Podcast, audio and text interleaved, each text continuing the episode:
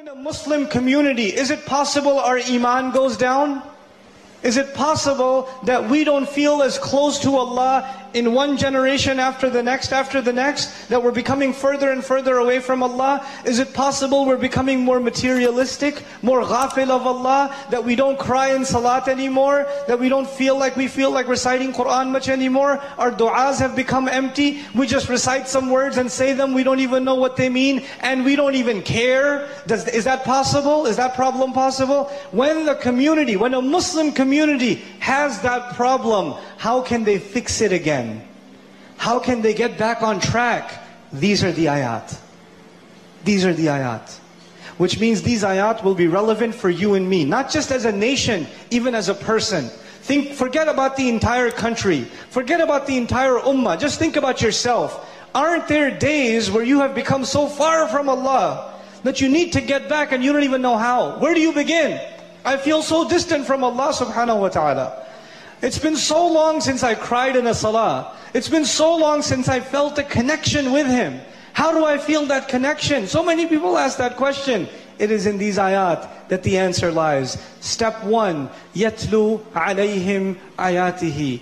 He recites onto them what? His ayat. We have to engage the word of Allah. We have to recite the word of Allah. We have to stop and think about the word of Allah. We have to think about the fact that every time Allah is speaking, He's talking to me. He's talking to me directly. Wallahi, the greatest gift you will ever, ever have in your life is the gift of Allah's speech. Allah chose to speak to you.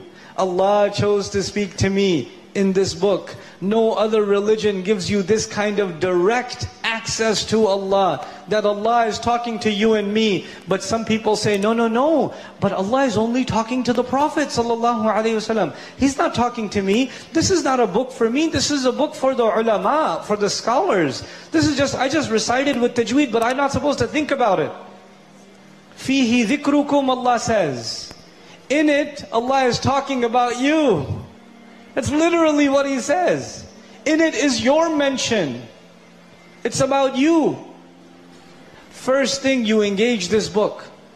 First thing we have to do in every Muslim community in the world, and we have to do it constantly, is revive this sunnah of Rasulullah sallallahu alaihi wasallam. What is that sunnah? Yatlu alayhim ayatihi. Now you tell me, there are millions of us all over the world, in billions even.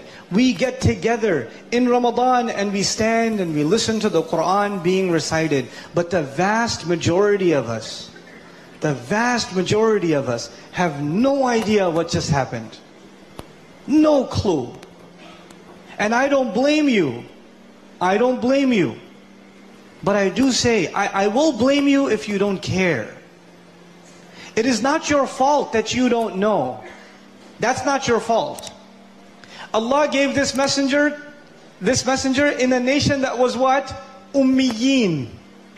Being ummi, not knowing the words, not knowing how to read and write is not their fault. That is not their fault. But if a messenger has come to you and he's giving you the ayat and he's reciting them onto you and you don't even care to understand, then it's your fault. These are people Allah describes in the Quran who listen to the word of Allah. لَمْ يَخِرُّوا عَلَيْهَا صُمًّا وَعُمْيَانًا They don't fall on these ayat deaf and blind. We have to create an entire movement all over the world that within the next 10 years, there will be no Muslim teenager that does not know the meanings of the Quran. There will be no 15, 16 year old who does not know what Allah says. He has no idea what's in Surah Al-Baqarah or in Surah Al-Jathiyah or in Juz Amma. He does not know. No way. We can do that. It is possible. We can do it within 10 years or even less. But we have to care. We have to actually become part of this effort. And that is not one person's job. Every single member of this ummah, you and I are responsible to educate ourselves and educate our families. Educate our children. They have to learn what this book means. This, came, this book came so we can think about it. إِنَّا أَنزَلْنَاهُ قُرْآنًا عَرَبِيًّا لَعَلَّكُمْ لَعَلَّكُمْ تَعْقِلُونَ We give this in Arabic, we sent down an Arabic Quran so you can think, you can understand. Allah keeps saying that to you and me. I gave you this Quran so you can understand, so you can understand, so you can understand. And we say, no, no, no, you gave me this Quran so I can learn tajweed and recite and listen to a CD in my car. That's it. That's the end of it. Tajweed is important. Recitation is important. But those are all secondary. As a matter of fact, you know why tajweed is important? Tajweed is important so you recite the Quran clearly. And when you recite it clearly, it becomes easier to understand. Why is the Quran memorized? So you repeat yourself. And the more you repeat, the better you understand. Everything that has to do with our relationship with the Quran goes back to the fundamental, which is we have to understand this Quran. It goes back to understanding this Quran. As a matter of fact, when people are drunk, back in the day, alcohol was not, or wine was not haram yet. And you know the big problem with wine?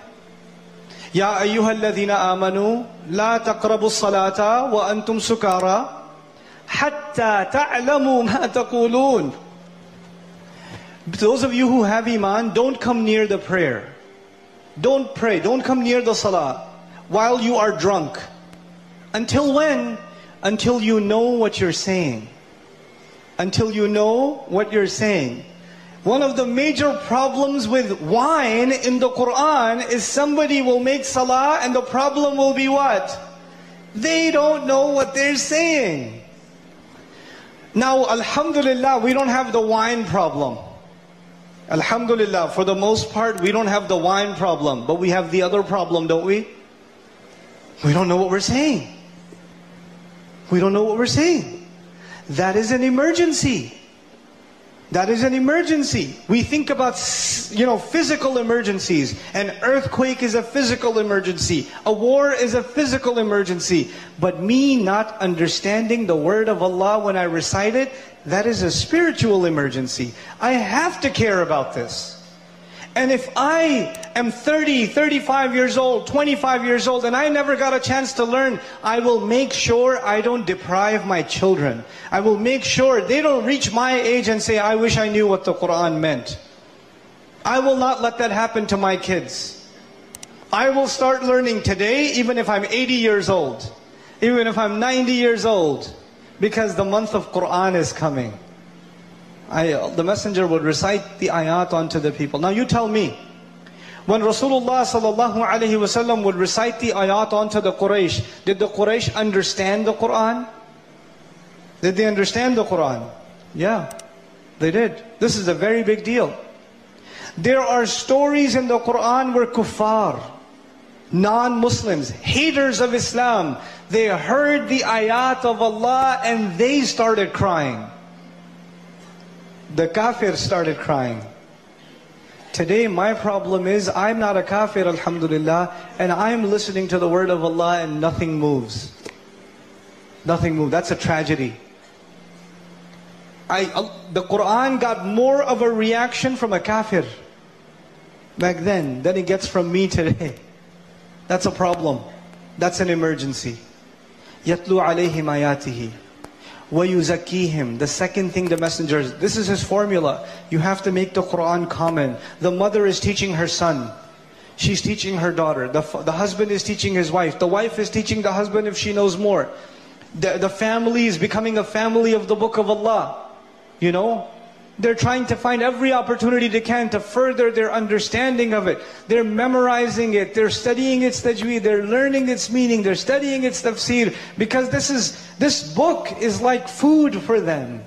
Just like every few hours you need food. Allah makes you and me go back and make salah. And the longest part of salah is what? Is qiyam. And in qiyam, what do you recite? You recite Quran.